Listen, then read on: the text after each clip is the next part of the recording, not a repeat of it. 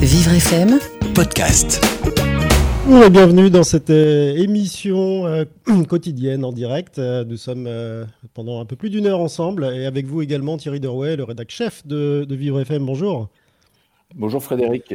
Merci euh, d'être fidèle au rendez-vous. Alors euh, on va s'intéresser aujourd'hui à nos confrères, nos confrères des médias, de la presse, de la télé, de la radio et puis de la presse écrite, en se posant une question: est-ce que la crise va transformer ou tuer nos médias ? Alors, depuis plus de dix semaines, voici que journaux, radios et télévisions ont tous bouleversé cris des programmes et chemins de fer pour couvrir un événement d'une ampleur inédite, autant par ses conséquences directes qu'indirectes. Alors, comment journalistes et dirigeants de médias se sont-ils adaptés pour continuer à couvrir l'info ? Est-ce pour une partie des médias un tournant décisif hein, pour leur survie ? Tant les habitudes des téléspectateurs, des auditeurs et des lecteurs continuent à changer et que désormais les annonceurs fragilisés se font rares. En tout cas, c'est le thème de notre émission du jour, avec des observateurs plus qu'avisés, Frédéric, n'est-ce pas ? Oui, alors nous en premier, hein, Thierry, puisque nous, on a aussi fait partie euh, du lot et puis on a été obligé de s'adapter. Mais là, on a vraiment du beau monde aujourd'hui euh, à l'antenne, avec Philippe Sellier tout d'abord, qui est le rédacteur-chef adjoint d'Eurosport International, Vincent Brossard, qui est le directeur adjoint d'exploitation euh, à Europe un, euh, Pascal Doucet-Bon, que nous avons enregistré il y a quelques minutes, euh, qui lui est le directeur délégué à l'information de France Télévisions. Nous aurons en direct de Rome Alban Micosi, qui est le correspondant de France deux euh, en Italie, euh, Maurice Safran, qui dirige avec Claude Perdriel euh, plusieurs titres, dont l'un que vous connaissez tous, qui s'appelle Challenge. Et puis, nous aurons également notre spécialiste média, parce qu'on ne pouvait pas faire une émission comme celle-ci sans lui, Laurent Storck, qui viendra nous parler de la vision sur les, les médias à l'étranger. Voilà, avec pour une l'instant... petite précision, Frédéric, quand même. Oui. Nous aussi, on est beaux. Enfin bon, passons. C'est ça. Euh, vous m'avez perturbé là, Thierry. Du coup, euh, ben, on va retrouver une, une, une journaliste qui, elle aussi, est belle, puisqu'elle fait partie de l'équipe de Vivre F M. Elle est belle et elle est intelligente. Et elle nous fait une revue de presse quotidienne depuis plusieurs semaines maintenant. Bonjour Gladys. Bonjour Frédérie, tant, de, tant d'éloges, dis donc, ça fait plaisir. Mais c'est la journée des éloges, visiblement, donc je m'adapte. Euh, alors, on commence cette revue de presse du jour, euh, la tête à l'envers. On est paré au décollage avec une fusée. Avec Crew Dragon, la NASA espère remettre les États-Unis en orbite, c'est ce que titre Libération, qui dévoile les dessous de cette capsule développée par SpaceX, qui doit faire son premier vol avec équipage ce mercredi soir vers l'I S S. Un enjeu de souveraineté pour Washington, dit-on. Des astronautes américains embarquant dans un vaisseau américain, euh, perchés sur une fusée américaine depuis le sol américain, mine de rien, ça faisait neuf ans qu'on n'avait pas vu cela, lit-on dans les colonnes du quotidien. Oui, parce qu'il faut savoir que les Américains dépendaient du russe Soyouz pour l'accès de leurs astronautes à l'I S S, Russie-U S A, vous voyez bien quoi. Pourquoi le premier vol habité de SpaceX est un événement, se demande-t-on dans l'Express. R T L parle d'un lancement historique, France Inter d'un jour de gloire pour Elon Musk, le directeur général de SpaceX. Et comme le dit l'Obs, c'est un, c'est un événement car c'est la première fois que SpaceX va envoyer des astronautes dans l'espace. Challenge nous informe de la présence euh, essentielle de Donald Trump pour ce lancement, euh, mais l'Obs ne se targue pas de dire que ce programme a été lancé par Barack Obama. Mais son successeur y voit un symbole de stratégie, de domination américaine de l'espace au plan militaire et civil, lit-on. Outre la personnalité agaçante de Donald Trump, il y a toutefois un couac. On nous dit dans Numérama que les conditions météorologiques sont relativement défavorables. La saison deux mille vingt des tempêtes tropicales et des cyclones dans l'Atlantique qui s'est lancée s'annonce plus intense que d'ordinaire. Et c'est un bilan météo effectué par le, le vingt-trois mai dernier par l'armée américaine. Alors vous comprendrez bien que... Euh, toutefois, si vous souhaitez suivre cet événement incroyable, sachez que la NASA retransmettra un live sur sa chaîne officielle qui débutera quatre heures avant le lancement prévu ce soir à vingt-deux heures trente-trois, heure de Paris. Et c'est aussi le jour J pour euh, une autre fusée qui s'appelle Stop Covid, avec un peu moins d'enthousiasme pour le coup. Hein.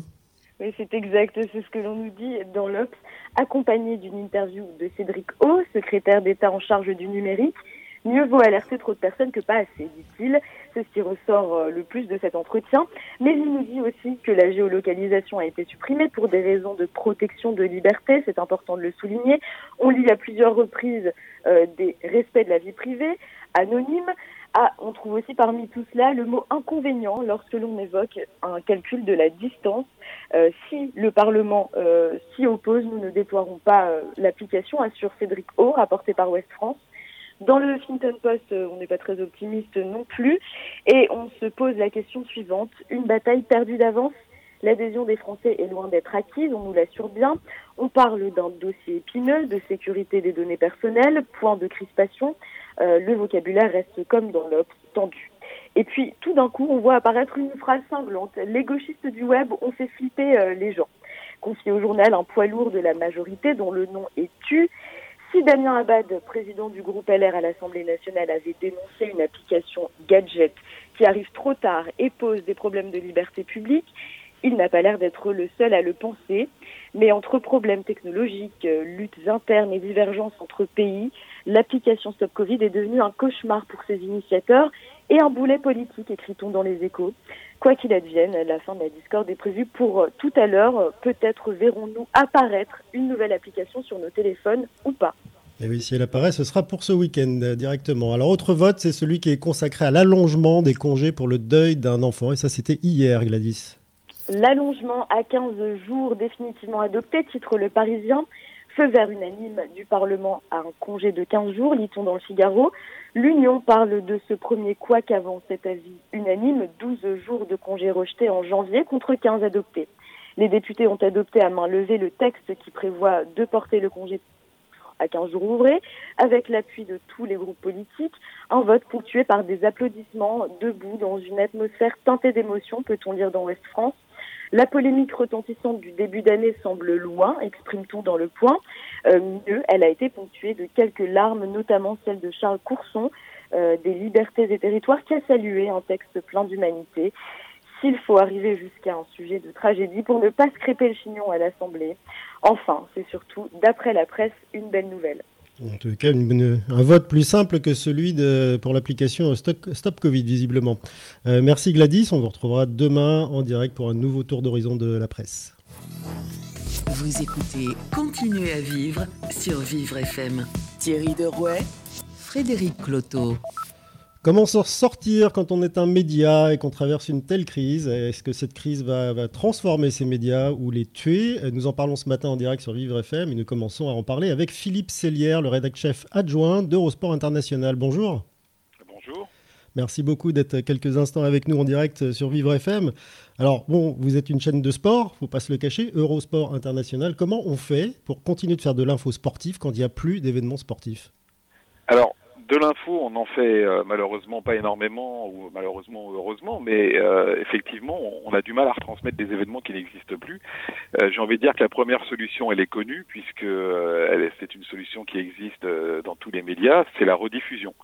Donc, euh, dans un premier temps, on s'adapte en urgence et euh, on décide de rediffuser des événements qui ont plus ou moins trait, si vous voulez, à ce qu'on devait voir à ce moment-là. Par exemple, euh, en ce moment, sur l'antenne d'Eurosport International, qui est un peu différente de celle d'Eurosport France, hein, je pourrais vous expliquer pourquoi, mais c'est un autre débat, euh, on, on fait quelque chose autour du Giro. Donc la première arme, j'ai envie de dire, c'est la rediffusion.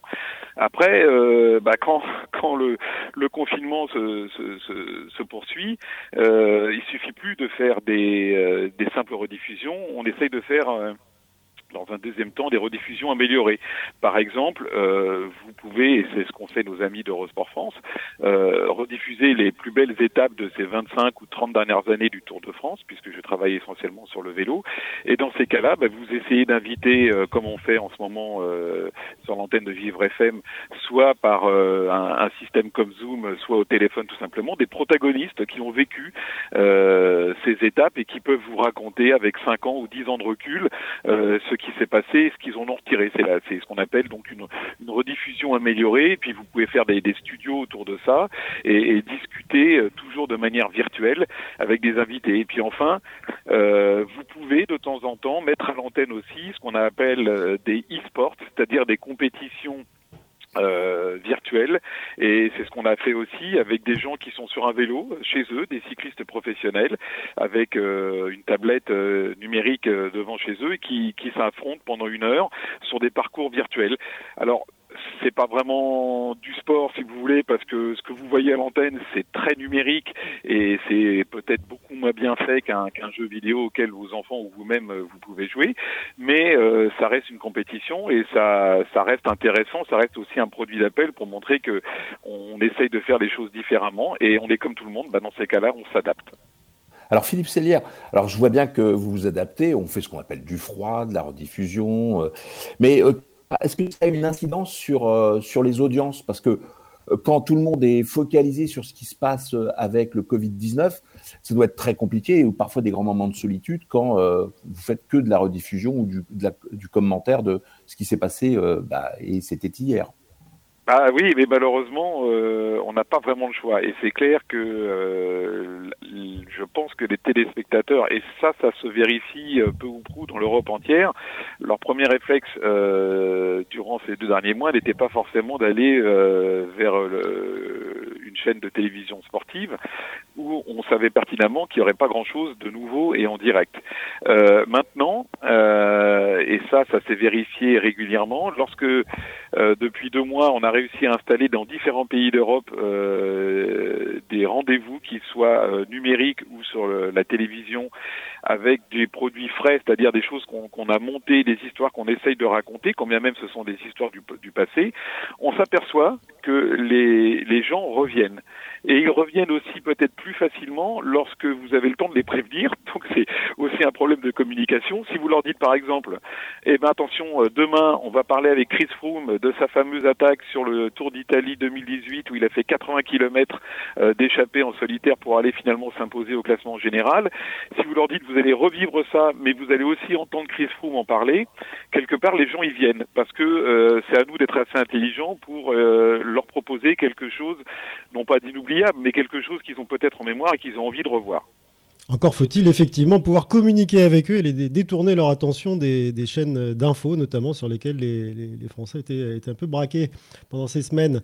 Est-ce que vous avez imaginé à un moment aussi relayer certaines initiatives de, de sportifs ? Je pense là aux perchistes notamment, qu'on fait un concours à distance. Est-ce que ça aurait pu entrer dans votre escarcelle ? Alors, ça... Tout, tout peut rentrer. Après, euh, y a, y a un vrai problème de, de ce qu'on appelle la mise à l'antenne. Alors, je parle vraiment en ce qui nous concerne à Eurosport. Nous, nous sommes une chaîne qui émet dans tous les pays d'Europe.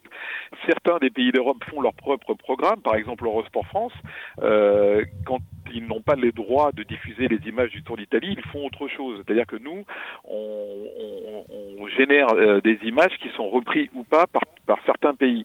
Après, la difficulté, c'est de réussir à récupérer les les images dont vous parlez et, euh, et d'en faire quelque chose qui peut être à la fois mise à l'antenne et commentée, parce qu'il ne faut pas oublier une chose, en télévision euh, c'est bien de mettre de l'image, mais il faut aussi expliquer, donc comme en radio il faut pouvoir avoir des commentaires, et pour avoir des commentateurs qui puissent commenter, ça a été euh, passez-moi l'expression, un sacré bazar à mettre en marche, parce que c'est quelque chose sur lequel, euh, sur laquelle on travaillait, mais on ne pensait pas devoir le faire aussi vite et aussitôt. Et donc les solutions ont été trouvées.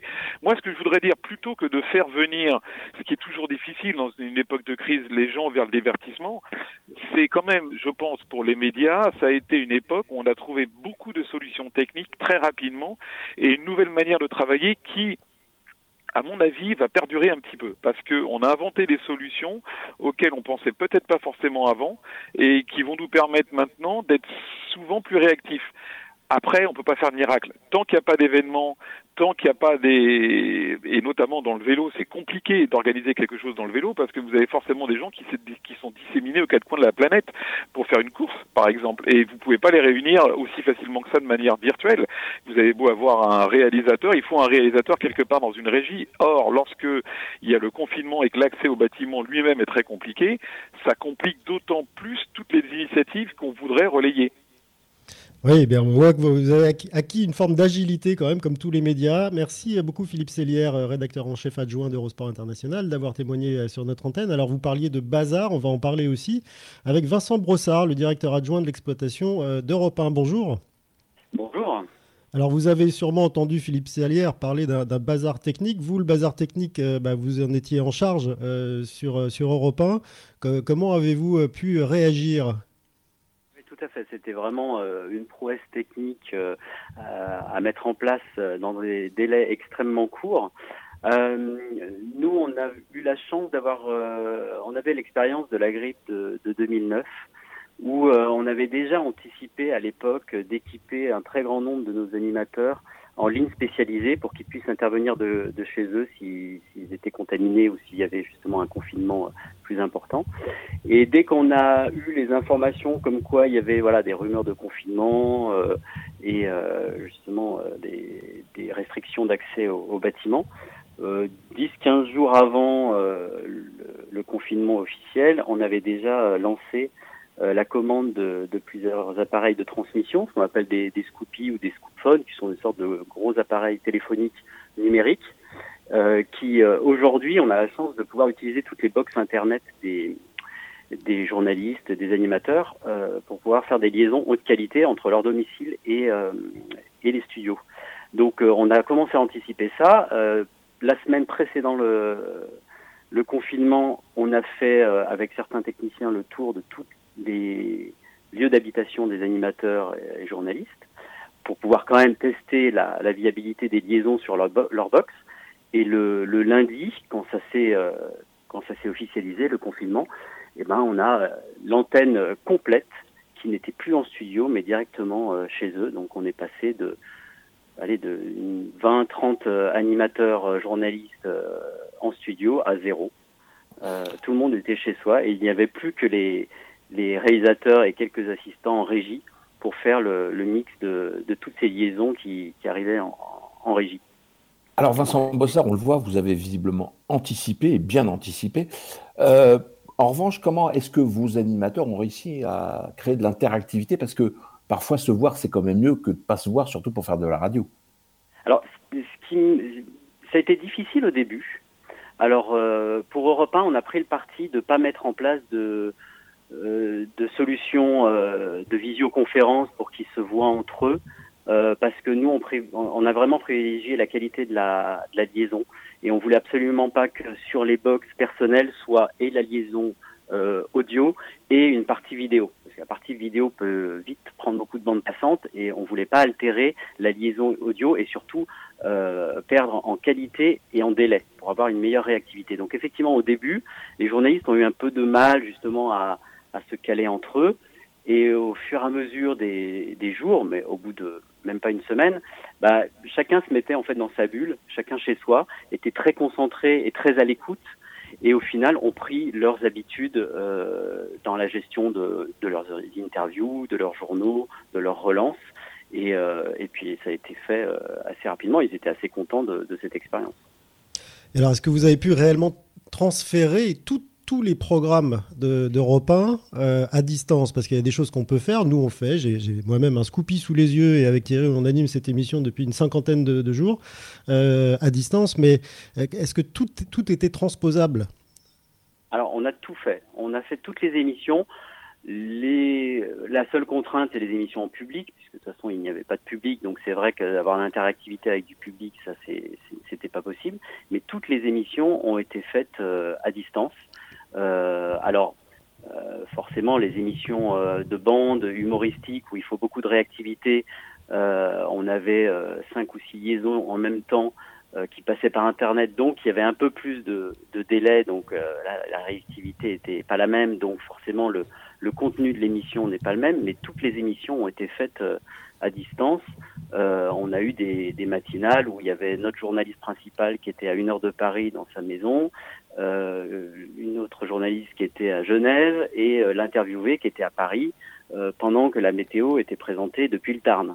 Donc c'était vraiment de, du monde de partout et on a pu faire toutes les émissions de, de cette manière, même les émissions euh, politiques du, du week-end où là euh, on faisait pas télécharger une application particulière sur un téléphone pour faire intervenir les des politiques, mais on pouvait envoyer ponctuellement un, un technicien avec du matériel de transmission qui se mettait à l'extérieur du domicile de l'invité et qui faisait une liaison H F entre l'invité et lui, et lui avait un système de transmission pour se connecter au, au studio. Alors vous avez l'air d'avoir effectivement été bien préparé et d'avoir anticipé, Vincent Brossard, pour l'ensemble de la, de la station Europe un, mais tout ça, ça réclame quand même un matériel monumental. Vous aviez ces réserves de matériel ? Alors, on, on, a de la, on a eu la chance parce qu'on a déménagé euh, tous les locaux en deux mille dix-huit. Donc toutes les infrastructures étaient nouvelles. Et euh, on avait notamment euh, commencé à beaucoup travailler avec euh, une application euh, de transmission euh, qu'on utilise sur sur iPhone ou sur Android euh, qui s'appelle euh, Report It, qui permet de faire des liaisons de très bonne qualité euh, jusqu'à nos studios. Et jusqu'à début janvier, on utilisait euh, deux lignes maximum pour euh, certains invités. Et euh, par chance, ou parce qu'on voulait faire évoluer le système, on est passé de deux à douze lignes Euh, une semaine avant le confinement. Ce qui nous a permis, au final, de pouvoir gérer tous les invités que nous avions habituellement sur l'antenne et qui venaient en studio. Eh bien, ils pouvaient tous intervenir par téléphone. Et de deux trois liaisons par jour, on est passé de quarante à cinquante liaisons quotidiennes. Donc, bien sûr, il a fallu coordonner tout cela. Et ce qui nous a permis d'avoir un, un nombre très important d'invités de t- avec une liaison de très bonne qualité euh, à l'antenne. Alors Vincent Brossard, une petite dernière question. D'après vous, est-ce qu'il va rester quelque chose de, bah de toute cette réorganisation ? Est-ce que, quelque part, on va continuer de faire la radio d'avant ou on essaiera d'imaginer une autre façon de faire la radio dans les semaines à venir ? Je pense qu'il y a beaucoup de choses qui ont évolué. La radio est très réactive comme, euh, comme média, mais là, je pense que les journalistes ont pu travailler un peu d'une autre manière, beaucoup plus de chez eux. Et puis, il y a autre chose qui... qui est assez intéressante, c'est que euh, nous, euh, en tant que grand média national, on a des correspondants en, en province, notamment, alors à Bordeaux, Nantes, Lyon, Strasbourg, Lille, et euh, ces correspondants, habituellement, euh, font euh, seulement des, des papiers pour faire du, du reportage, des papsons pour le reportage. Et là, euh, on en a profité, pendant cette période, de ponctuellement leur faire faire des journaux. Donc, ça, c'est une nouvelle façon de travailler, c'est de se dire que les journaux, ils sont pas tous faits à Paris.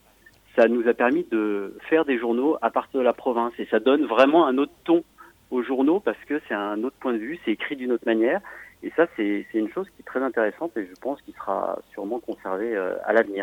Puis après dans la flexibilité du travail, le télétravail qui commençait à, à s'intégrer dans, dans l'entreprise, là va vraiment se démocratiser et je pense que la majeure partie des, des, des collaborateurs d'Europe un auront euh, au minimum une ou deux journées de télétravail dans la dans la semaine de, de facilité. Ben on voit avec vous, Vincent Brossard, que euh, des, des, des, un changement technique peut apporter des, des modifications aussi sur le contenu, modifications positives, et puis sur le social. Merci beaucoup, Vincent, d'avoir été avec nous. Je rappelle que vous êtes le directeur adjoint d'exploitation de la station très connue Europe un. Alerte coronavirus. Si vous avez de la toux et de la fièvre, vous êtes peut-être malade. Dans ce cas, restez chez vous. Limitez les contacts avec d'autres personnes. Appelez votre médecin. La maladie guérit en général en quelques jours avec du repos, mais si les signes s'aggravent, que vous avez des difficultés importantes à respirer et que vous êtes essoufflé, appelez le quinze immédiatement. Plus d'informations sur gouvernement point f r. Ceci est un message du ministère chargé de la Santé et de Santé publique France.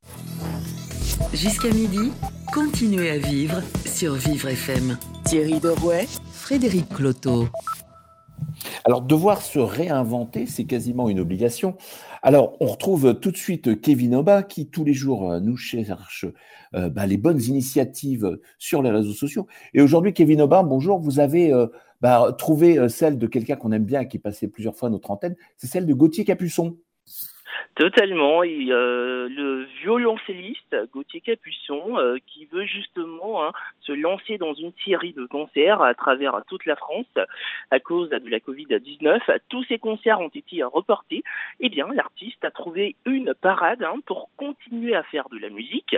Il veut troquer les zéniths de France contre une place de village ou encore un chant, un spectacle dans des lieux publics dont les spectateurs ne débousseront pas le moindre centime. Par contre, Gauthier Capuçon compte demander une rémunération aux municipalités.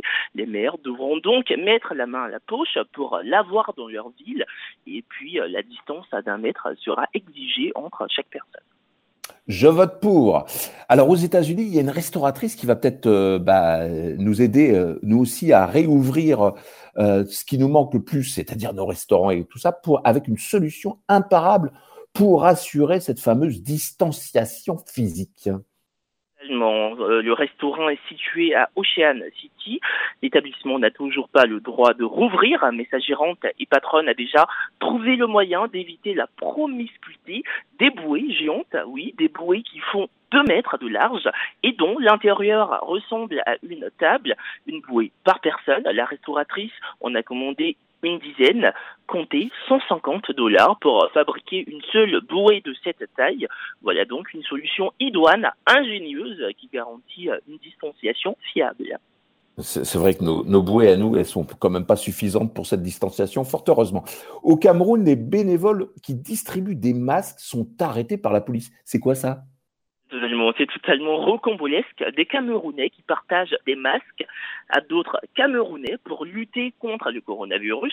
Normalement, ça ne devrait pas poser de problème, sauf que ces bénévoles ne sont rien d'autre que des partisans de l'opposant politique Maurice Kamto, rival incontesté du président en place. Le gouvernement camerounais a donc décidé d'interdire toute distribution de masques par son adversaire politique, une situation électrique hein, qui noie complètement la lutte contre le coronavirus, et c'est bien dommage. Eh oui, et ça, ça s'appelle pas de l'intelligence collective. Merci Kevin Aubin et à demain. Vous écoutez Continuez à vivre sur Vivre F M. Thierry Derouet, Frédéric Cloteau. Et vous pouvez retrouver l'intégralité de cette émission en podcast sur vivre f m point com. Vous pouvez vous abonner à ces podcasts d'ailleurs pour être sûr de ne rien rater. Et vous nous retrouvez également sur le compte Facebook de, de Vivre F M. Alors la crise va-t-elle transformer ou tuer euh, nos médias ? Quelles leçons tirer de cette période un peu particulière pour l'ensemble de ces médias ? Nous en parlons ce matin et nous avons eu la chance d'enregistrer il y a quelques minutes euh, une interview de Pascal Doucet-Bon, qui est le directeur délégué à l'information de France Télévisions. Bonjour Pascal Doucet-Bon. Bonjour. Merci de répondre à nos questions sur Vivre F M aujourd'hui. Alors, France Télévisions, pendant toute cette période où on a entendu tout et son contraire, comment vous vous êtes, comment vos équipes ont réussi à distinguer le vrai du faux et surtout à ne pas se laisser influencer par des informations qui venaient de sources diverses ? euh, Ça fait quand même maintenant euh, plusieurs euh, années euh, et euh, notoirement plusieurs mois, ces douze derniers mois, que Les, la lutte contre ce qu'on appelle les fake news euh, est devenue une priorité. On a un magazine, euh, sur, un magazine hebdomadaire sur France Info qui est consacré à ça.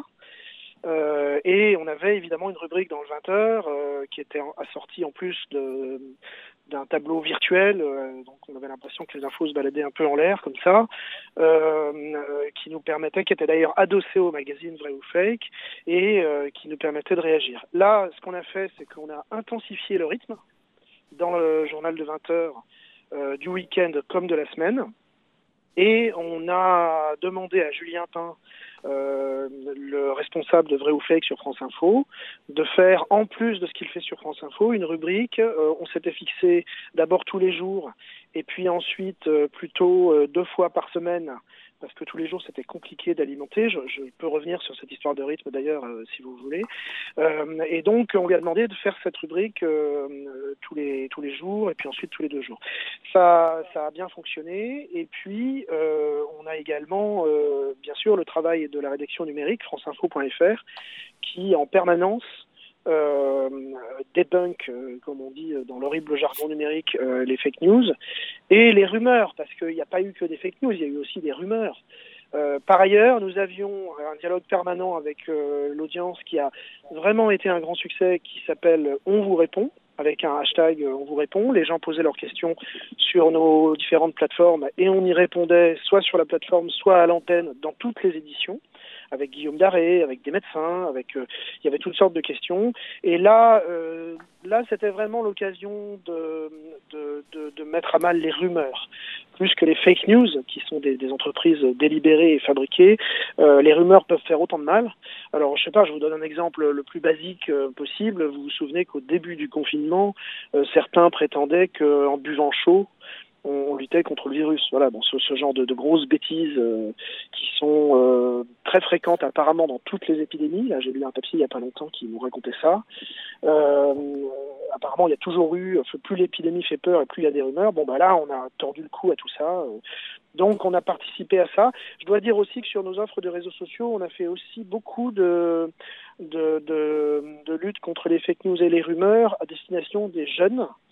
Euh, on en a fait sur TikTok, ce qui était une nouveauté, c'est notre Media Lab qui, qui est allé sur TikTok, on n'y était pas jusqu'à présent. Et puis, alors c'était à titre expérimental, mais enfin ça a été assez probant.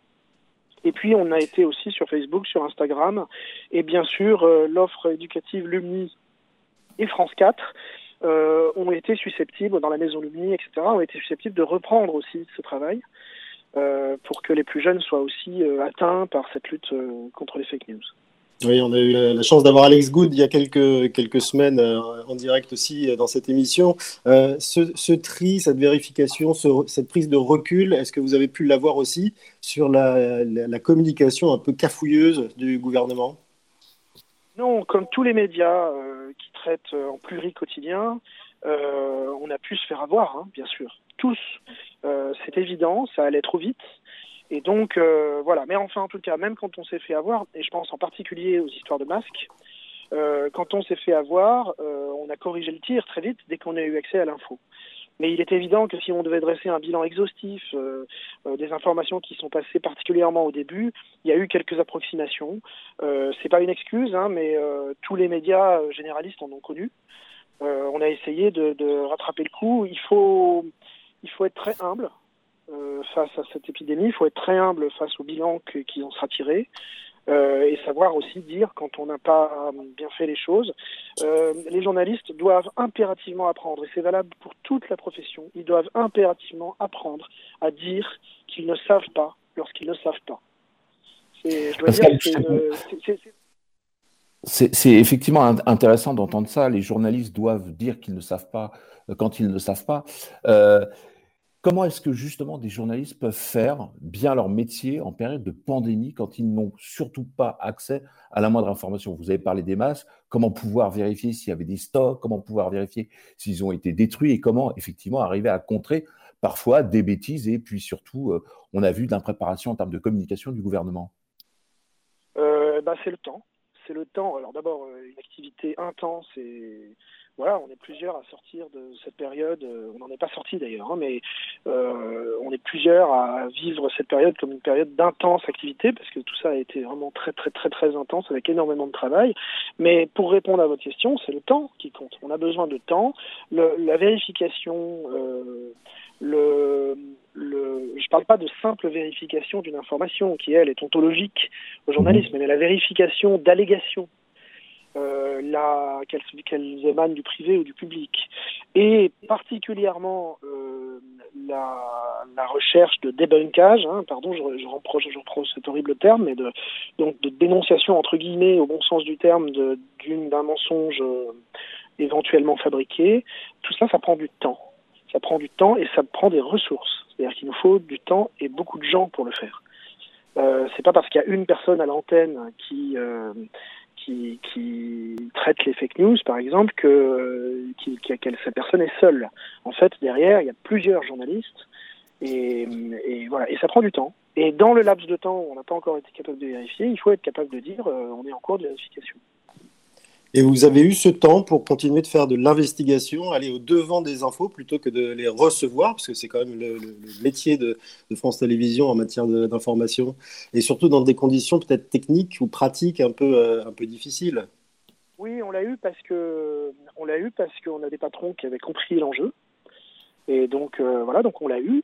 Quand, euh, quand les personnels l'ont réclamé, on l'a eu. Il y a toujours évidemment un dialogue parfois antagoniste entre les éditions qui ont besoin d'alimenter au quotidien et euh, les reporters qui disent attention, attention, il nous, il nous faut du temps pour vérifier. Là, en l'occurrence, ça a penché du côté des reporters et donc euh, ils ont pu avoir le temps. Euh, peut-être pas toujours, mais en tout cas la plupart, dans la plupart des affaires, ils ont pu avoir le temps. Et puis notre travail d'investigation a continué.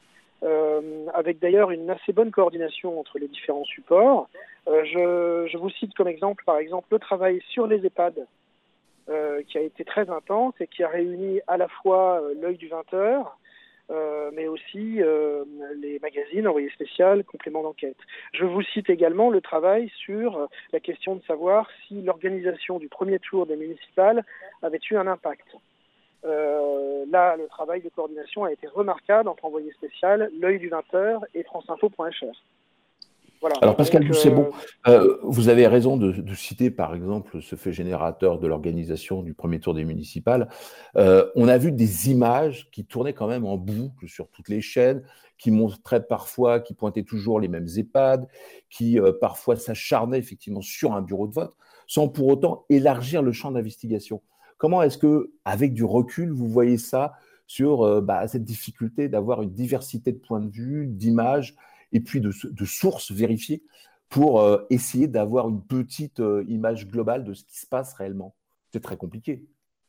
Je ne peux pas vous laisser dire euh, s'acharner sur un seul bureau de vote en ce qui concerne France Télévisions. Euh, je ne peux pas vous laisser dire ça parce que c'est précisément le je fait parlais, euh, de Je parlais des chaînes, euh... des chaînes en règle générale, hein, c'est ce qu'on a vu en boucle partout, hein. J'accusais pas France Télévisions. Ouais. On ne peut pas généraliser. Nous, en l'occurrence, qu'est-ce qu'on a fait? Oui, effectivement, euh, L'Œil du vingt heures, euh, d'une part, Envoyé spécial, d'autre part, se sont concentrés, euh, les uns sur Marseille, les autres sur une ville de la région parisienne, et j'avoue que j'ai oublié laquelle, ça va me revenir, euh, et se sont concentrés. Pourquoi? Parce que leur travail, en l'absence de statistiques fiables, et cetera, a été de faire quasiment une enquête épidémiologique, et en toute humilité, hein, nous n'avons pas tiré de conclusion définitive. Et donc on a appelé, par exemple pour Marseille, on a appelé les assesseurs, les uns après les autres. Quand je vous dis que ça prend du temps et des ressources, euh, vous imaginez le travail, hein. Euh, Marseille, c'est quand même euh, une énorme ville, hein.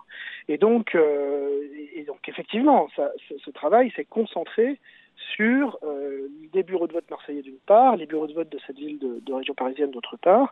Euh, et donc forcément, on a, on a parlé que d'elle et pas d'autres, on n'a pas généralisé. Voilà.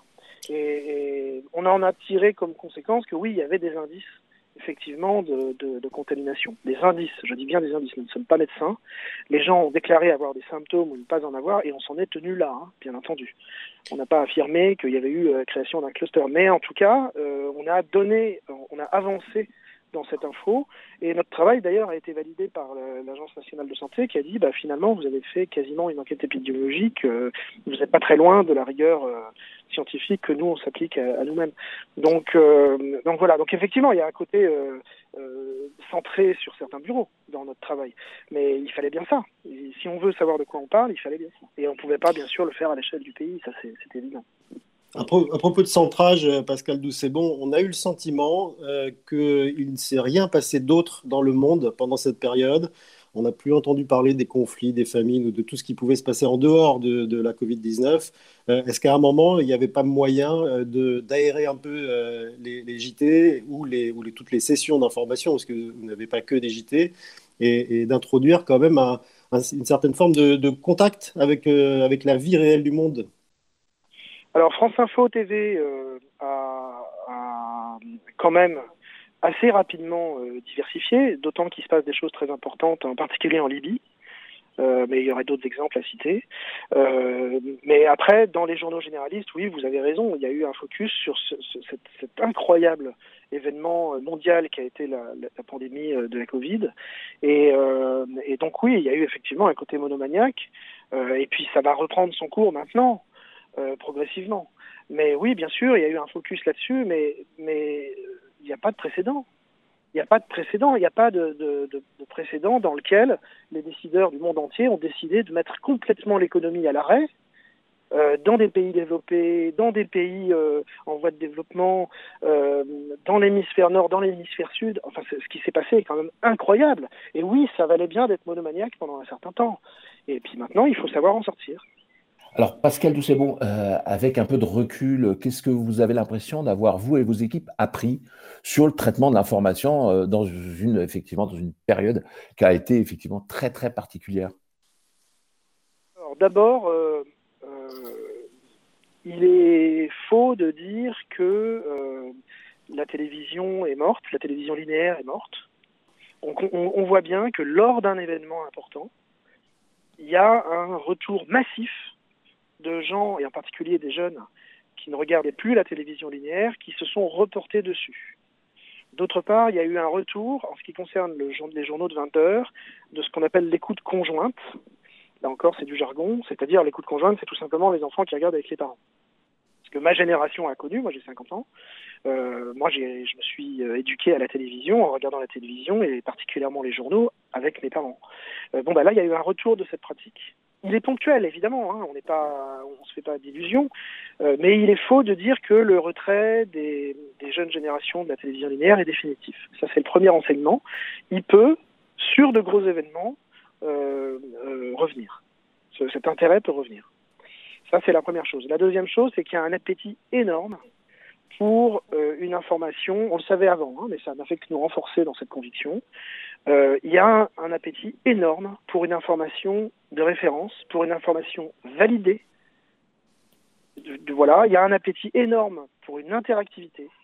Je me pose une question, j'appelle mon média préféré, particulièrement de service public, et je lui pose la question, et il faut que sous une forme ou sous une autre, j'ai une réponse. Cette interactivité, euh, notre euh, plateforme franceinfo point f r la pratique au quotidien avec le live, euh, mais, euh, mais là, on l'a déclinée avec la télévision, avec ce « on vous répond », et cetera. Et c'est clair que c'est une pratique que nous devons faire perdurer. Euh, Donc des points, même... des points positifs qui, euh, qui peut-être continueront de, de, de générer un intérêt massif pour la télévision linéaire. Merci Pascal Doucet-Bon d'avoir été avec nous ce matin. Je rappelle que vous êtes le directeur délégué de l'information à France Télévisions. Des propos recueillis ce matin euh, aux alentours de dix heures de Pascal Doucet-Bon, le directeur délégué à l'information de France Télévisions. Nous partons maintenant en Italie rejoindre Alban Micosi. Bonjour. Bonjour. Merci beaucoup d'être à l'antenne avec nous en direct ce matin. Vous avez fort à faire, je, j'imagine encore. Euh, vous, vous êtes le correspondant de France deux euh, en Italie, à Rome, et vous êtes euh, au cœur du cyclone, en fait, depuis plusieurs semaines maintenant. Alors, comment on peut continuer ou arriver à faire ce métier euh, de, de correspondant, de journaliste, dans un pays qui est brutalement et totalement confiné ? Ah, c'est vrai que ça a été une aventure euh, sans précédent. Moi aussi, j'écoutais la, l'interview de Pascal il y a quelques minutes. Moi aussi, j'ai appris pas mal de choses euh, dans cette période sur moi, sur mon métier et évidemment sur nos relations avec avec avec les gens. On va dire que ça, ça nous est tombé dessus assez brutalement. On, euh, moi, j'étais en tournage sur l'île d'Elbe pour un portrait de Napoléon et de l'action de Napoléon à l'île d'Elbe le vingt février dernier. Lorsqu'on a reçu l'information qu'il y avait trois cas de, de covid dix-neuf dans une petite ville du Nord qui s'appelle Codogno. Et donc, on a quitté l'île d'Elbe, on a repris la voiture et on est monté aux alentours de, de Codogno, où on était donc le vingt et un au matin. Euh, on est allé, pour vous dire, on était, on n'avait pas de masque, on n'avait pas de gants, on n'était pas équipés, on s'attendait vraiment à une, vous savez, il y a quelque chose qui allait durer deux, deux, deux jours, deux, deux, trois jours. On ne s'attendait pas du tout à ce que la face de l'Europe en soit changée, comme ça a été le cas. On a compris très vite, on va dire dans la journée du vingt et un, qu'on était devant un phénomène qui allait nous dépasser, euh, parce que de trois cas, on est passé à vingt-huit, puis de vingt-huit, on est passé à cent, tout ça en vingt-quatre heures. Et là, on a alors, compris qu'on était devant un phénomène euh, exponentiel. Alors, Alban Micosi, alors même si on n'est pas dans le cadre d'un reporter de guerre, hein, euh, comme on dit toujours, hein, le reporter de guerre, c'est celui qui reste vivant, en tout cas le bon. Euh, est-ce qu'il y a quand même eu des choses qui vous ont, vous, euh, tracassé durant cette période ? Ben, ce qui m'a assez vite tracassé, c'est que moi, je ne comprenais pas tout. Je ne comprenais pas pourquoi une maladie qui se trouvait officiellement dans, dans un hôpital et circonscrite dans un hôpital, tout d'un coup débordait à l'échelle de la ville, puis à l'échelle de la région, tout ça en vingt-quatre heures. Euh, donc on s'est dit que les, les gens qui étaient à l'hôpital n'étaient probablement pas les seuls malades, qu'il y avait des autres malades, puis d'un coup que tout le monde potentiellement était malade. Et euh, ensuite on a compris euh, relativement rapidement qu'effectivement la circulation du virus n'avait pas commencé le, le vingt et un février, mais que le virus en fait est déjà là en Lombardie euh, de manière, euh, on va dire, souterraine depuis, depuis quelques temps déjà, et que le nombre de personnes contaminées était considérable. Et alors, euh, Alban Micosi, est-ce que vous avez pu continuer à travailler normalement, c'est-à-dire à, à vous déplacer, à avoir des gens aussi, parce que vous interviewez des gens, et là, les gens étaient tous confinés intégralement. Comment vous avez fait ? Équipé euh, très vite d'un, du minimum, on va dire, pour, pour la sécurité. Alors, il faut penser qu'un masque, à l'époque, c'est totalement introuvable. dans la région de, de Codogno. Donc France Télévisions m'a fait parvenir un colis en urgence avec du, du matériel qui, qui venait de Paris, avec euh, des masques, euh, des lingettes pour nettoyer le matériel, et puis on, avec des sacs plastiques, on a recouvert les micros et on a commencé comme ça. Euh, et puis bon, ben, au départ, il était relativement simple de rencontrer les gens, puis de moins en moins simple. Euh, on va dire que dans un espace de quatre à cinq jours, on a vu l'intégralité d'un pays se fermer. Alors Alban Micosi, ce qui peut être assez aussi intéressant, c'est de raconter un peu votre vision à vous, depuis l'Italie, de ce qui s'est passé en France. Parce que ce qui s'est passé en Italie, ça s'est passé trois semaines quasiment avant qu'on ait eu à l'esprit que nous aussi, ça allait nous arriver. Et on était englués par une histoire avec Benjamin Griveaux, les municipales. Alors vous, votre regard depuis l'Italie, ça a été quoi ? Ben, en fait, assez vite, on s'est dit que ce qui se passait en Italie n'allait pas se passer qu'en Italie. Il n'y a, a pas de logique à ce qu'un virus s'arrête à une frontière, euh, et qu'il était trop tard pour se lancer dans une grande opération de fermeture des frontières, qu'au moment où, où le, le débat a eu lieu, il était déjà totalement vain. Euh, nous, assez vite, avec les correspondants euh, français en Italie, je ne sais pas si vous vous souvenez de ce moment-là, on a fait une, une lettre ouverte à, à nos médias et auprès de France Télévisions, c'était facile parce que France Télévisions m'a fait beaucoup confiance, mais euh, auprès également de, de, de, de, de, des téléspectateurs français, en leur disant « Attention, ce qui se passe en Italie va concerner la France ». Euh, pour nous, il y avait un écart à l'époque qui était plutôt de dix jours que de trois semaines, euh, et je me souviens particulièrement d'un journal de vingt heures de France deux, où, euh, devant, interrogé par Laurent Delahousse, j'ai effectivement dit que ce qui se passe en Italie potentiellement pouvait se passer en France dix jours plus tard. Évidemment, à ce moment-là, euh, en Italie, on était à quelques dizaines de morts, on était à, à, à quatre mille cas. Euh, je ne pensais pas que ça allait atteindre une telle dimension. Alors justement, à propos de dimension, Alban Micosi, vous disiez tout à l'heure que ça a été exponentiel, qu'en moins de vingt-quatre heures, le nombre de cas s'est multiplié considérablement. Il y a aussi euh, les morts, malheureusement, qui se sont multipliées. Et à un moment, euh, est-ce que vous avez eu peur pour vous et votre équipe ? Alors, c'est pas, c'est pas en ces termes-là. C'est-à-dire qu'on a, on n'a pas peur pour soi-même. On s'écoute davantage, ça c'est sûr. Euh, on, on a assez vite découvert que oui, en ayant évolué dans, dans, dans, dans cette région-là, évidemment, on avait été touché. On avait été touché à un degré, on va dire, euh, peu important, Dieu merci, euh, et, et donc du coup on a pris des mesures de confinement pour nous-mêmes pour pas représenter un danger pour les autres. Donc euh, dès qu'on est rentré à Rome, on s'est auto-isolé. Euh, il était l'Italie, il faut penser qu'à ce moment-là, on est on est tout début mars.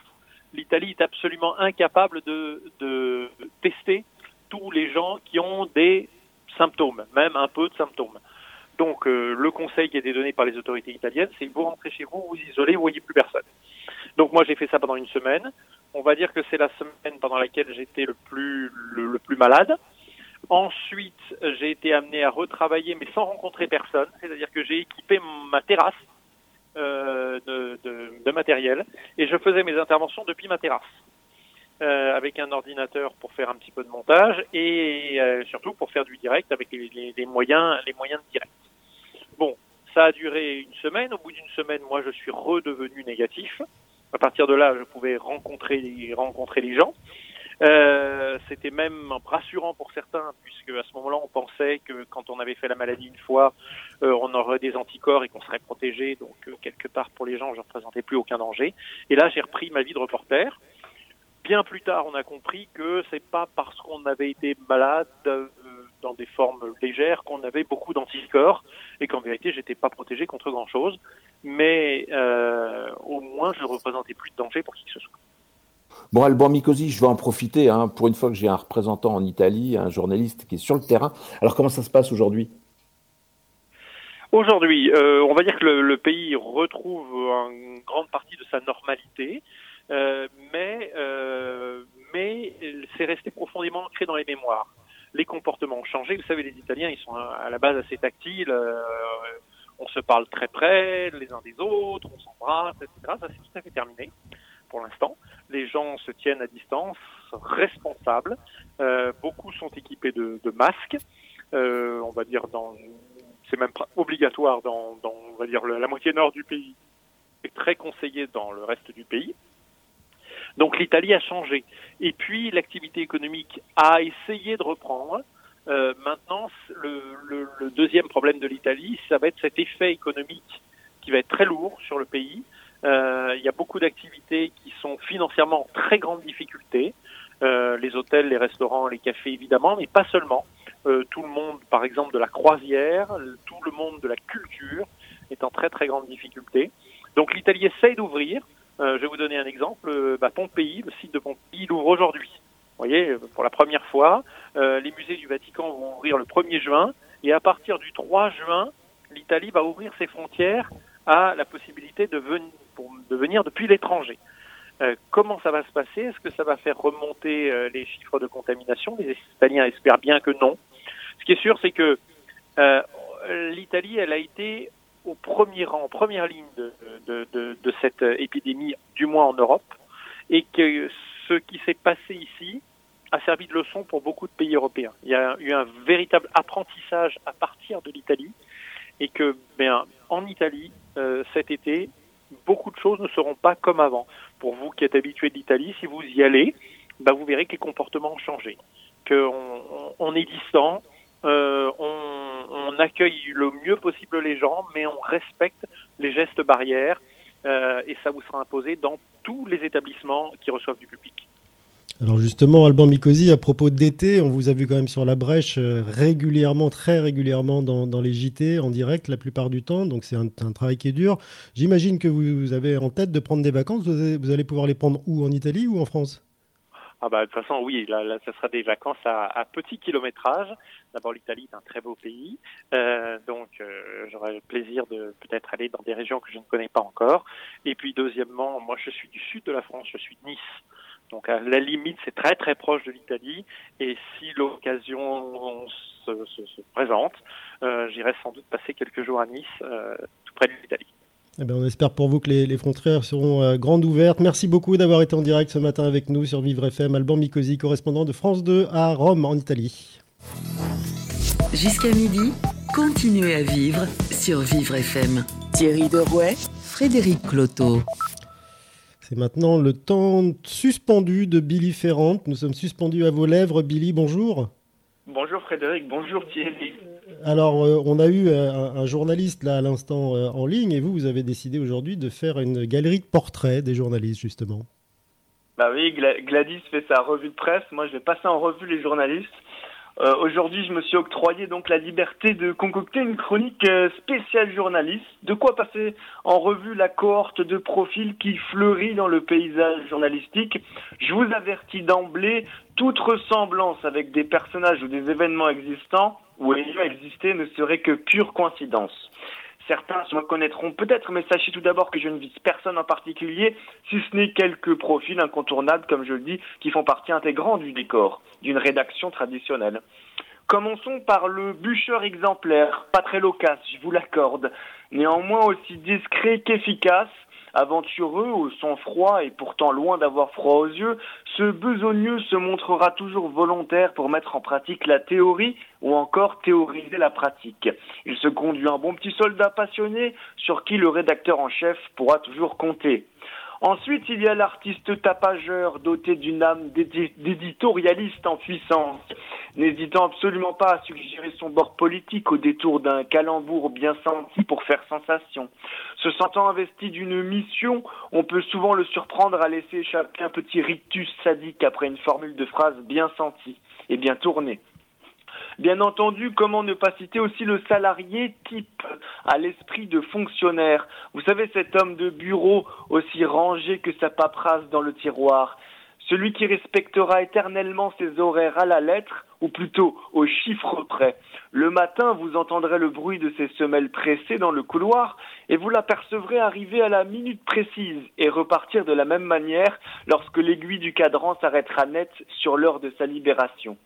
Je tenais également à lancer une petite mention spéciale à la petite fripouille cachée derrière son écran, ce chambreur qui adore pointer du doigt ses collègues avant que ces derniers ne le fassent pour lui, pour le mettre devant le fait, pour ainsi dire, non accompli. Pour lui, faire acte de présence est synonyme de travail, et sa devise, la meilleure défense, c'est l'attaque. Et comment passer sous silence ce journaliste méticuleux et consciencieux à la régularité de métronome, le compagnon de tous les instants, très appliqué à la tâche, qui, par-dessus le marché, ne compte jamais ses heures. Le regard vif, la langue bien pendue, c'est un vrai boulimique de nouvelles fraîchement sorties de l'actualité, avide de statistiques en tout genre, la réflexion foudroyante et clinique, il ne croit que ce qu'il voit, un peu comme saint Thomas. À noter une culture générale digne d'une encyclopédie vivante, disposant, comme si ça ne suffisait pas, d'une mémoire insolente. Alors, tous ces personnages, bien évidemment, euh, je peux pas tous les citer. La durée de ma chronique ne me permet pas de faire un tour de table plus complet, car vous conviendrez qu'il manque encore pas mal d'espèces, loin d'être en voie de disparition. Malgré tout, l'ensemble de, de toutes ces... de toutes ces figures s'imbriquent à merveille dans une équipe et chacun a son rôle à jouer. On ne change pas une équipe qui gagne, surtout quand elle a eu le mérite de tenir fièrement la barre en pleine tempête du coronavirus. Alors bravo à tous et un excellent déconfinement. Voilà une galerie de portraits de journalistes au doux vitriol de vos mots biliférantes. Merci beaucoup. On vous retrouve demain pour peut-être un nouveau portrait. Vous écoutez Continuez à vivre sur Vivre F M. Thierry Derouet, Frédéric Cloteau. La crise va-t-elle transformer ou tuer nos médias ? Nous en parlons ce matin avec une série d'invités. Le prochain dirige avec Claude Perdriel un certain nombre de titres de la presse papier. Challenge, entre autres, que vous connaissez, Science et Avenir, Historia, La Recherche. Il est avec nous en direct ce matin. Maurice Safran, bonjour. Bonjour.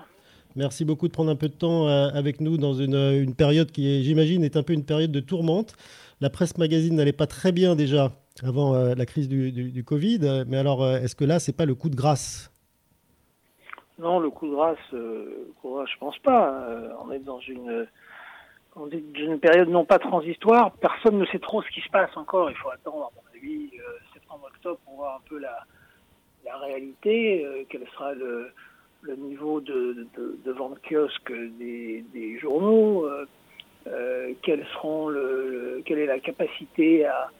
À, à retrouver euh, une politique euh, événementielle avec des, des colloques, des forums, des opérations extérieures qui, qui aujourd'hui ont pris une part considérable dans le, dans le financement de la presse magazine.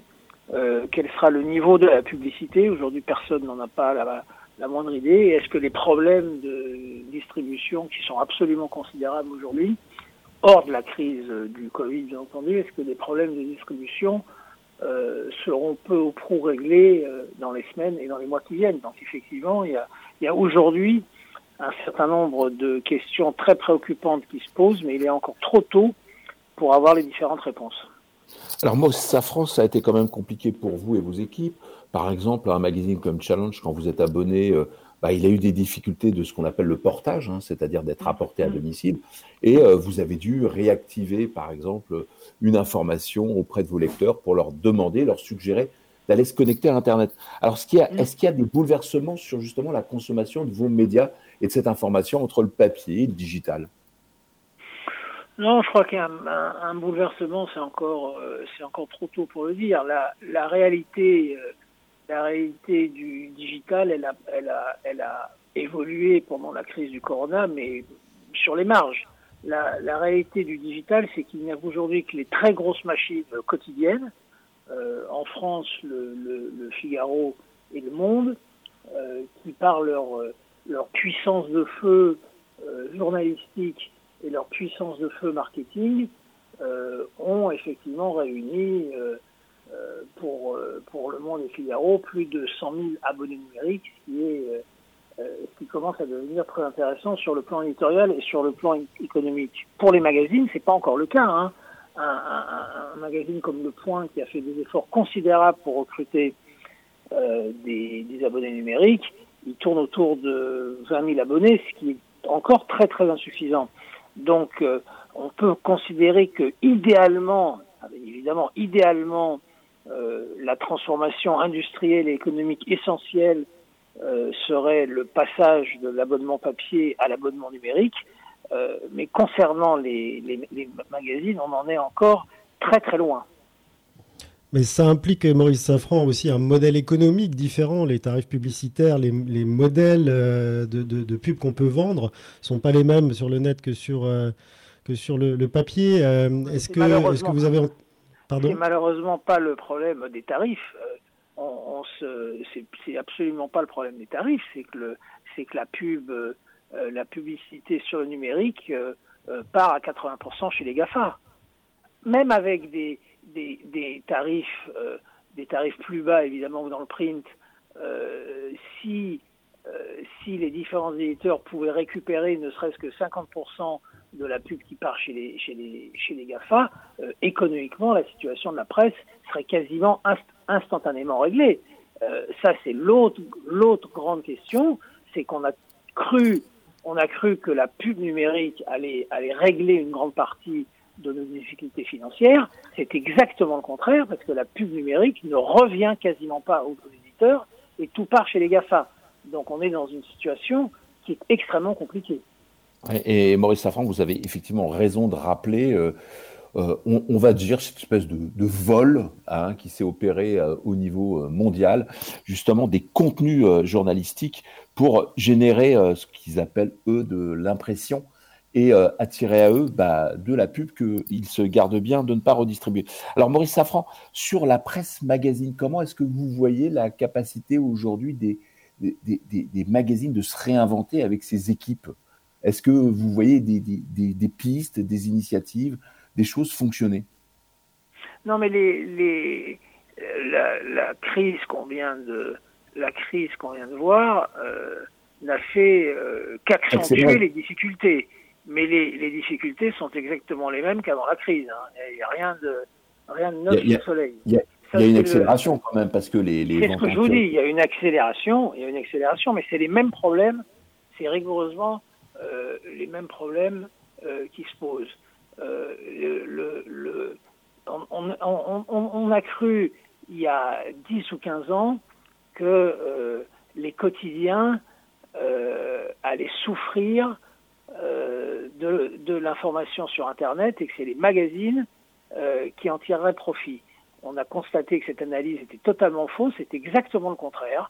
Euh, c'est les grosses machines avec plusieurs centaines de, de journalistes et les grosses rédactions euh, qui, s'en, qui s'en sortent le mieux. Là, les gens sont prêts à, à les payer. Si euh, euh, vous êtes un, un passionné, euh, vous êtes un passionné de la politique, de la politique israélienne, et si le, le, le, le premier jour du procès de, de, de Netanyahou, euh, sur le site du Monde ou sur le site du Figaro, euh, vous pouvez lire cinq papiers dans la journée, là vous êtes prêt à mettre, à mettre de l'argent dans l'information numérique. Donc c'est, c'est la prime aux, aux grosses machines d'information. Les magazines ne sont absolument pas dans cette situation-là et sont incapables aujourd'hui de faire la course avec, avec les, les grosses machines des journaux quotidiens. Donc il faut réadapter la, la proposition, ça c'est, la, c'est le premier point. Le, le deuxième point, on a effectivement euh, cru, et là ça a été totalement stoppé par, euh, par la crise du, du covid dix-neuf, on, on, on, ça fait, ça fait deux, trois, quatre, cinq ans maintenant que l'ensemble des groupes et des éditeurs travaillent sur des événements, sur des conférences, des grandes, des petites, des moyennes, dans les grandes villes, dans les villes moyennes, et cetera. Ça, c'est totalement stoppé, au moins jus- jusqu'à la fin de l'année. Est-ce que ça reprendra ? euh, C'est une question tout à fait majeure. Donc, il faut, il faut réadapter notre économie. Et, et, et, et pour cela, il faut encore attendre quelques semaines pour voir exactement euh, comment la, les différentes machines vont repartir euh, quand la situation sanitaire sera à peu près stable. On voit quelques organisateurs d'événements, comme vous dites, ou de colloques, euh, transformer en fait ces colloques ou ces événements physiques euh, sur le, sur le digital. Est-ce que ce n'est pas l'une des pistes que vous pourriez explorer ? Bien entendu, une des pistes qu'on explore. Nous, on fait une, une, une grande opération start-up euh, au Palais Brognard, qui est une, une, une grande opération qu'on, qu'on fait chaque année euh, depuis cinq ans ou six ans. Euh, elle, se tiendra, euh, elle se tiendra cette année au Palais Brognard, euh, mais sans assistance et de façon entièrement digitale. Donc bien sûr qu'on s'adapte à ça. Euh, on a des opérations prévues au quatrième trimestre, de, de très grosses opérations euh, à Lille et à Nice, où il y aura une, sans doute une partie publique, mais l'essentiel sur le digital. Euh, est-ce que les, est-ce que les sponsors qui nous accompagnent euh, euh, vont suivre ? Est-ce que les collectivités locales qui nous accompagnent vont suivre ? Est-ce que les conseils régionaux, les, les mairies, et cetera vont suivre ? Euh, pour le moment, c'est un peu tôt pour le dire. Celle du, du, du Palais Brognard, on, on, on, on l'organise parce qu'on est seul. Maintenant, est-ce que dans des compos- est-ce que dans des, des, des organisations plus complexes, chacun va trouver son intérêt avec des, des événements sans public ou avec très peu de public ? euh, Cette question-là aussi, personne n'est capable d'y répondre aujourd'hui. Alors, euh, une petite dernière question. Alors, la vraie problématique, c'est le temps de cerveau disponible, hein, c'est-à-dire qu'à mesure que, euh, qu'un consommateur de médias euh, a à sa disposition, vous l'avez rappelé, des grosses machines qui les alimentent en permanence, est-ce que c'est pas un peu trop tard pour la presse magazine ? Parce que euh, bah, s'il y a bien quelque chose qui n'est pas élastique, c'est le temps. Bah, euh, votre, votre question, c'est la bonne question. En même temps, nous, par exemple, sur nos... sur nos titres d'histoire, euh, Historia et l'Histoire, euh, ils sont en progression chaque année. Donc, euh, alors c'est peut-être, euh, c'est peut-être dû au secteur, euh, c'est peut-être dû à la passion des Français pour l'histoire, euh, mais on, mais on, mais on constate qu'ils sont en progression et que euh, c'est un secteur qui continue de gagner de l'argent. Il faut donc cultiver les passions. Il faut cultiver sans doute les spécificités, les, les, les journaux euh, euh, très anglais, euh, euh, les, les, les journaux qui s'adressent à des, à des publics de niche. Euh, niche, ça peut être plusieurs millions de personnes, hein, c'est pas, c'est pas le, ça veut pas dire forcément petit, niche. Hein. Euh, voilà, maintenant c'est vrai que, que, que la, la, la presse magazine, incontestablement, ça serait, ça serait idiot de ne pas le, le reconnaître et de se poser les questions. Euh, la presse magazine, elle est dans une dans une passe plus difficile que la presse d'information quotidienne. C'est, c'est ça qui est extraordinaire, c'est qu'il y a il y a dix ou quinze ans, euh, tout le monde pensait que le numérique euh, achèverait les grands quotidiens qui qui souffraient, qui étaient en baisse, et cetera, et que cette machine nu- numérique serait plus forte. Et ben c'est exactement le contraire qui s'est passé. Et effectivement, euh, la presse magazine est aujourd'hui accéléré par la, par la crise sanitaire qu'on vient de voir, accéléré considérablement. Personne ne sait si en septembre il y aura de la pub. Personne ne le sait aujourd'hui. Mais Maurice Safran, on, on, on entend parler, on voit, on constate des opérations, appelez ça comme vous voulez, sauvetage ou rachat par des grands groupes euh, qui ne sont pas des groupes de presse et qui rachètent des titres. Est-ce que ça, c'est la solution ? C'est-à-dire des gens qui injectent de l'argent et qui sauvent les titres, ou la solution, c'est vraiment de réinventer le modèle et même la typologie ? Vous pensez à quoi en ce moment ? Je quand pense quand vous des... dites ça, quel je type pense... d'opération ? Non, je pense, je pense à, à, des, à des groupes comme euh, Lagardère, par exemple, en ce moment. Euh...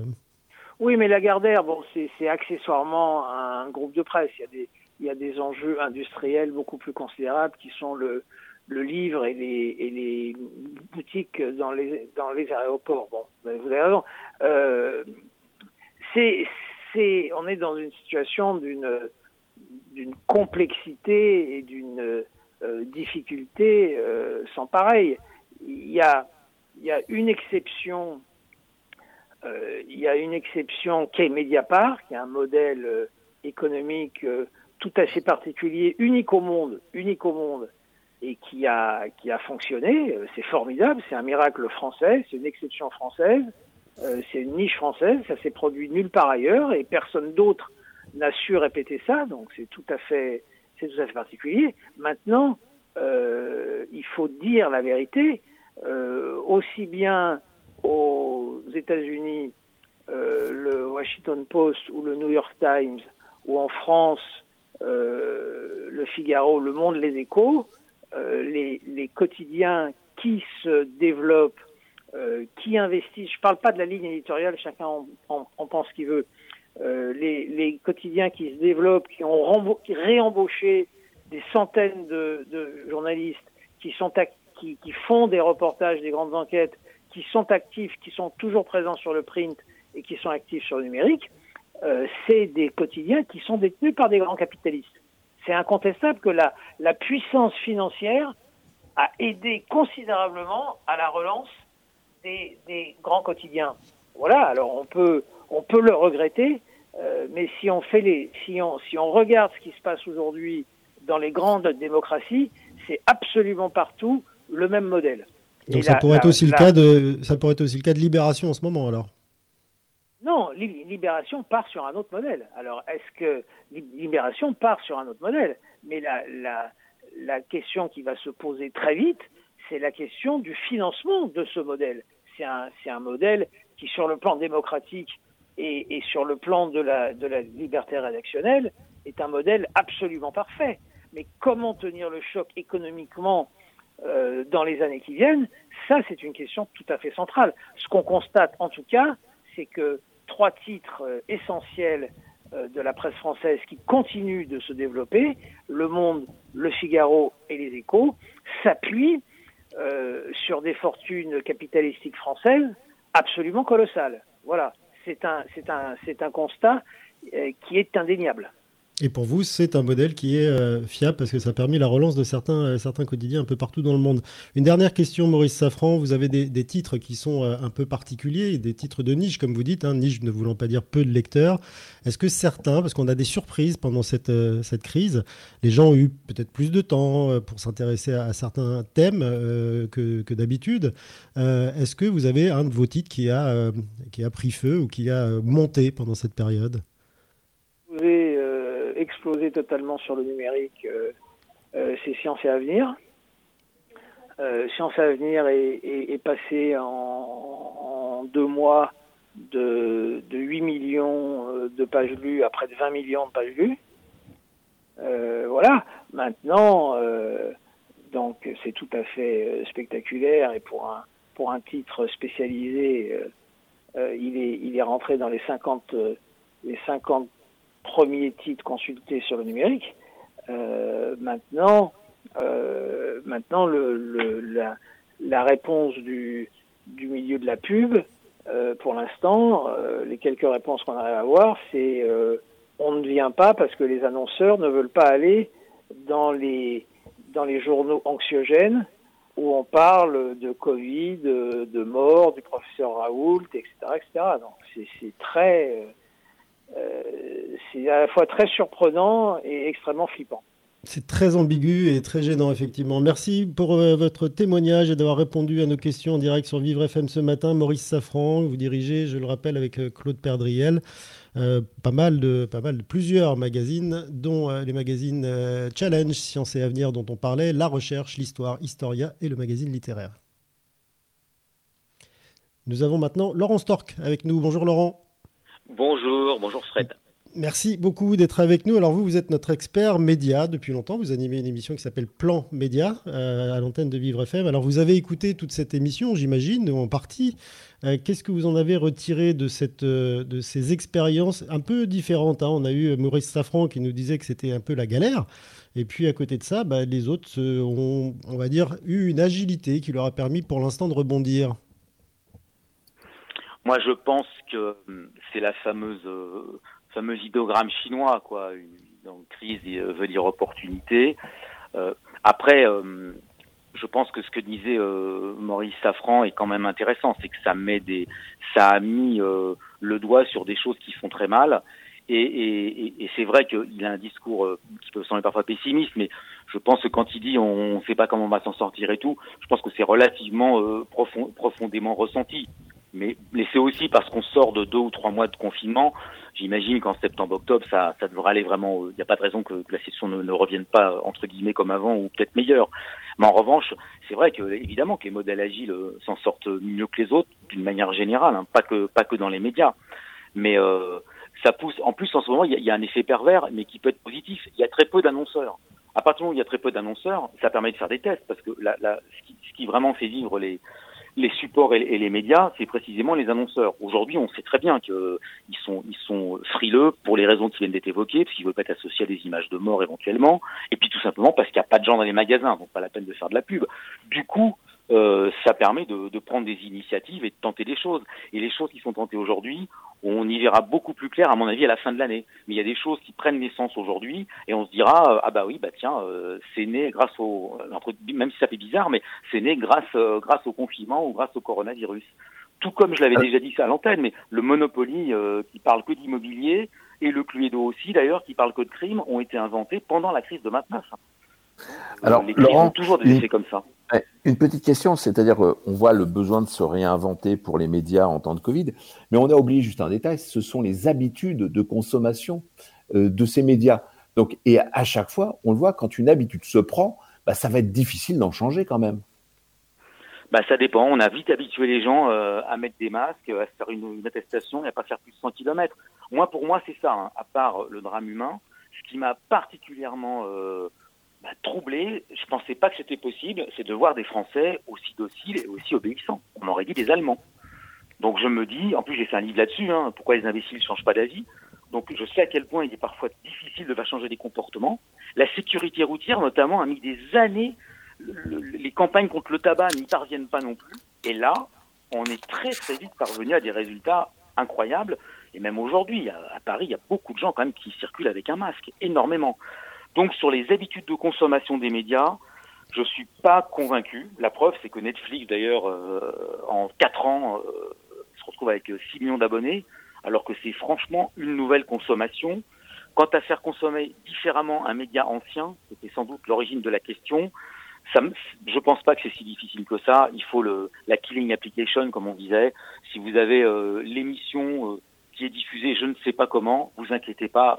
Ceux qui ont envie de la voir, ils la verront, quel que soit son support. Vraiment. Alors justement, Laurent Storck, Pascal Doucet-Bon, en début d'émission, il était, c'est le directeur délégué à l'information de France Télévisions, nous disait que la, la télévision linéaire, donc celle qu'on branche euh, euh, volontairement et pas sur laquelle on tombe sur le web, euh, était de, évidemment avait battu des records là pendant cette période, et puis aussi un mode de consommation différent, parce que c'était un retour de la consultation en famille, alors notamment de l'info, mais pas que. Qui nous a également parlé du programme Lumni de, de, animé par Alex Good, hein, ce qui était un programme d'école en fait à la télé. Euh, vous qui avez été pendant dix ans pro- euh, directeur de toutes les productions de T F un et qui maîtrisez le sujet, est-ce que vous pensez que cet engouement va perdurer dans les mois ou dans les semaines ou les mois qui viennent ? Pas du tout. Je pense qu'il perdurera pas du tout. C'est un engouement circonstanciel. Effectivement, la télé avait ça de magique, c'était un média euh, consommé en famille, notamment le, le fameux film du dimanche soir qui est mythologique. Euh, sauf que non, c'était, euh, c'était vraiment euh, les circonstances faisaient qu'on était tous confinés euh, dans un même lieu. Je, je pense pas que. Alors, d'ailleurs, attention à l'effet pervers. J'espère que les gens vont pas se rappeler de, cette, de ce type de consommation comme d'un mauvais souvenir où ils étaient coincés avec leur père, leur mère, les frères et leurs sœurs. Il faudrait, faudrait mieux faire attention à, l'en, à l'envers. Donc, euh, non, après, ce qui est vrai sur la consommation de la télé linéaire et qui est très peu compris et très peu dit, euh, c'est qu'il y a un effet générationnel. C'est-à-dire que on peut, il y a des digital natives, c'est vrai, donc tous ces gens nés à partir de quatre-vingt-quinze deux mille, mais un digital native, quand il se retrouve euh, avec une femme et un enfant, déjà ça commence, et voire deux, de toute façon, son comportement, euh, son comportement social se modifie. Et nous, ce qu'on avait comme observé dans nos études, c'est que la télé linéaire revenait quand même au centre du foyer à partir de la mise en couple avec un premier enfant. Et ça, ce sera vrai, à mon avis, euh, pour toutes les générations. C'est pour ça que moi, je ne suis pas si négatif sur la télé, euh, sur la télé en ligne. Après qu'elle ait eu des records d'audience actuellement, bah, j'ai envie, j'ai envie de dire heureusement, parce que si quand on est coincé chez soi, on ne regardait même plus la télé, alors que c'est là... Que... Non, en revanche, ce qui est bien statutairement, c'est que les gens sont allés chercher la, l'info, hein, entre guillemets, officielle et sans doute crédible sur la télé linéaire. Il n'y a pas eu, euh, il n'y a pas eu un site internet qui s'est révélé être euh, la caution, euh, la chose où tout était vrai, tout était bien, et cetera. Les gestes alors, barrières, le, toutes le, ces choses-là, c'est Laurent quand même à la télé qu'on les a. Est-ce que... Oui, Laurent Storck, est-ce que c'est pas lié justement à ce qu'avait, ce qui a été évoqué ce matin, c'est-à-dire l'interactivité qui est enfin arrivée sur les chaînes d'infos? Alors on l'a dit, il faut beaucoup de moyens maintenant pour vérifier l'information, hein, parce qu'il y a tellement de rumeurs qui circulent. Mais de l'autre côté, c'est cette capacité de réinventer, par exemple, les chaînes d'infos en répondant directement à des questions de téléspectateurs posées sur les réseaux sociaux.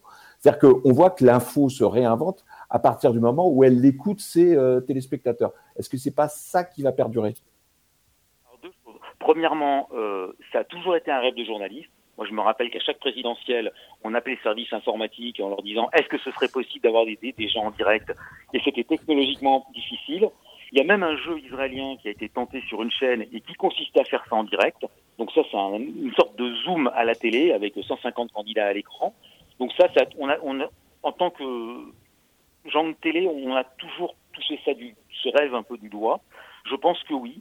Moi, en revanche, le reproche que je ferais à ce que vous dites, c'est la, la cassée du commercialisation de la télé. Moi, je trouve qu'à un moment, s'il y a des experts et un journaliste, euh, c'est pas forcément pour avoir la même sensation que quand on est au café du coin. Donc, euh, je dirais, euh, en tout cas, sur une chaîne de télé aujourd'hui, je serais prudent. Alors, je sais que Pascal Praud euh, cartonne avec son émission qui, justement, est très café du commerce. Il est passé d'un million à deux millions, donc visiblement, les gens aiment beaucoup. Mais c'est peut-être une, c'est peut-être sa marque de fabrique à lui, mais je trouverais dommage que ça devienne euh, une façon de faire. Pour tout. J'avais, vous aviez abordé ça dans une de, l'une de vos chroniques, d'ailleurs, euh, en direct à l'antenne, en, en précisant que sur les plateaux, il manquait juste les, les bouteilles et les verres. Euh, selon vous, euh, Laurent, qui est quand même un, un grand spécialiste et aficionado, surtout des médias, euh, quel est, le, quel est la, le média qui s'en est le mieux sorti là, depuis deux mois et demi, euh, tout, tout, tout, euh, on va dire, tout critère confondu, et puis éventuellement même le, le programme qui est sorti pour vous du lot? Financièrement ou éditorialement? Tous critères confondus. Alors, euh, en programme de télé linéaire, c'est sans doute euh, Tous en cuisine avec Cyril Lignac. Ça a vraiment été une jolie surprise. La deuxième belle surprise, c'est effectivement euh, Alex Good avec Lumni. Je pense qu'ils ont eu un succès auquel ils ne s'attendaient pas. Et les gens ont été euh, très très sensibles à ça. Et c'est évidemment pas une surprise pour moi. Mais euh, les, les énormes cartons des chaînes info, et, évidemment, mais c'est normal. Quand il y a quand il y a une guerre, c'est pareil. Dès qu'il y a de l'info en direct, euh, et que l'info est relativement euh, concernante pour les gens, euh, on a droit à ça. Mais je dirais que c'est plus un événement naturel qu'un événement euh, qu'un événement éditorial. Mais les deux faits éditoriaux, c'est ça. Et le troisième, bah, c'est quand même euh, le, l'explosion de, de Netflix et l'engouement, quoi. C'est ça les trois faits, à mon avis. Merci pour cette analyse, euh, Laurent Storck. Euh, merci d'avoir euh, clôturé de belle manière cette, euh, cette émission sur, euh, sur les médias. Euh, nous vous retrouvons demain, d'ailleurs, pour un nouveau plan média en direct. Jusqu'à midi, continuez à vivre sur Vivre F M. Thierry Derouet, Frédéric Cloteau.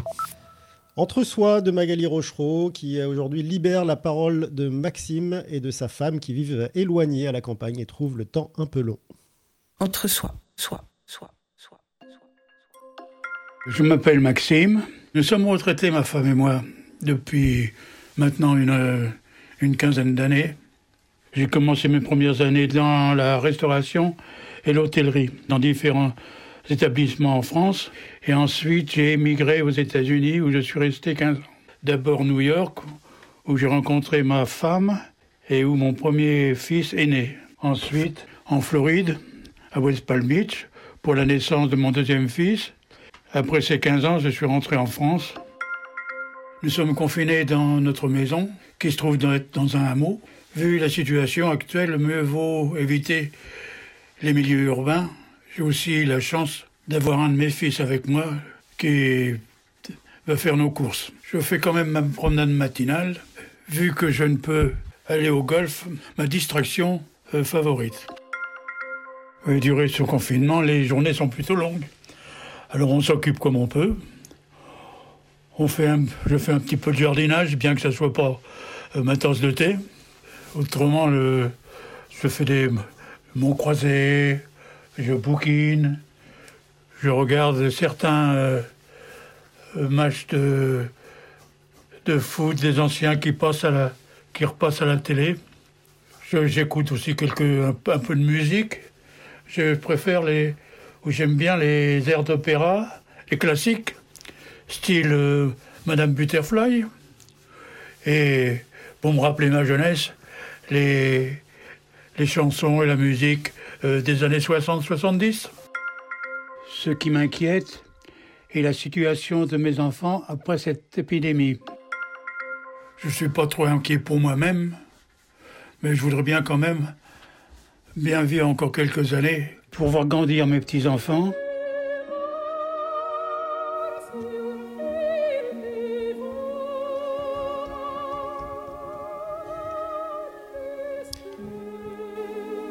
Voilà Maxime et sa femme. Euh... euh, au micro de Magali Rochereau dans ce, ce nouvel euh, épisode d'Entre-soi. Un nouvel épisode de notre émission. Thierry Derouet, nous en aurons un demain en direct à onze heures aussi. On va, on va changer de, de thème après euh, les médias.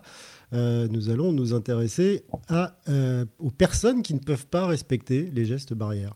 Ben oui, c'est, c'est un peu notre signature hein, chez nous, c'est de faire parler ces gens qui ne parlent pas, euh, qu'on oublie, et euh, qui sont les personnes les plus fragiles, euh, qui souffrent de handicap, hein, qu'on a quasiment oublié euh, en ces temps de pandémie, qu'on commence à revoir, et puis euh, qui vont pouvoir partager avec nous ben, leurs difficultés du quotidien, et puis nous amener peut-être aussi à réfléchir d'être un peu moins bête qu'avant, parce que quand on parle du monde d'avant, on a oublié que le handicap n'est pas forcément la priorité de tout le monde et qu'en ce moment, on a bien vu que c'était quand même très compliqué pour eux euh, bah, de survivre dans un monde qui était devenu de plus en plus hostile, hein, c'est-à-dire dans un monde confiné et sans possibilité d'être rapproché avec l'humain.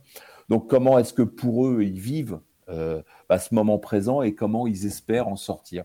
Voilà, en tout cas, euh, demain, on va donner la parole à toutes ces populations, tous ces gens fragiles euh, qu'on accompagne au quotidien et qu'on ne doit pas oublier.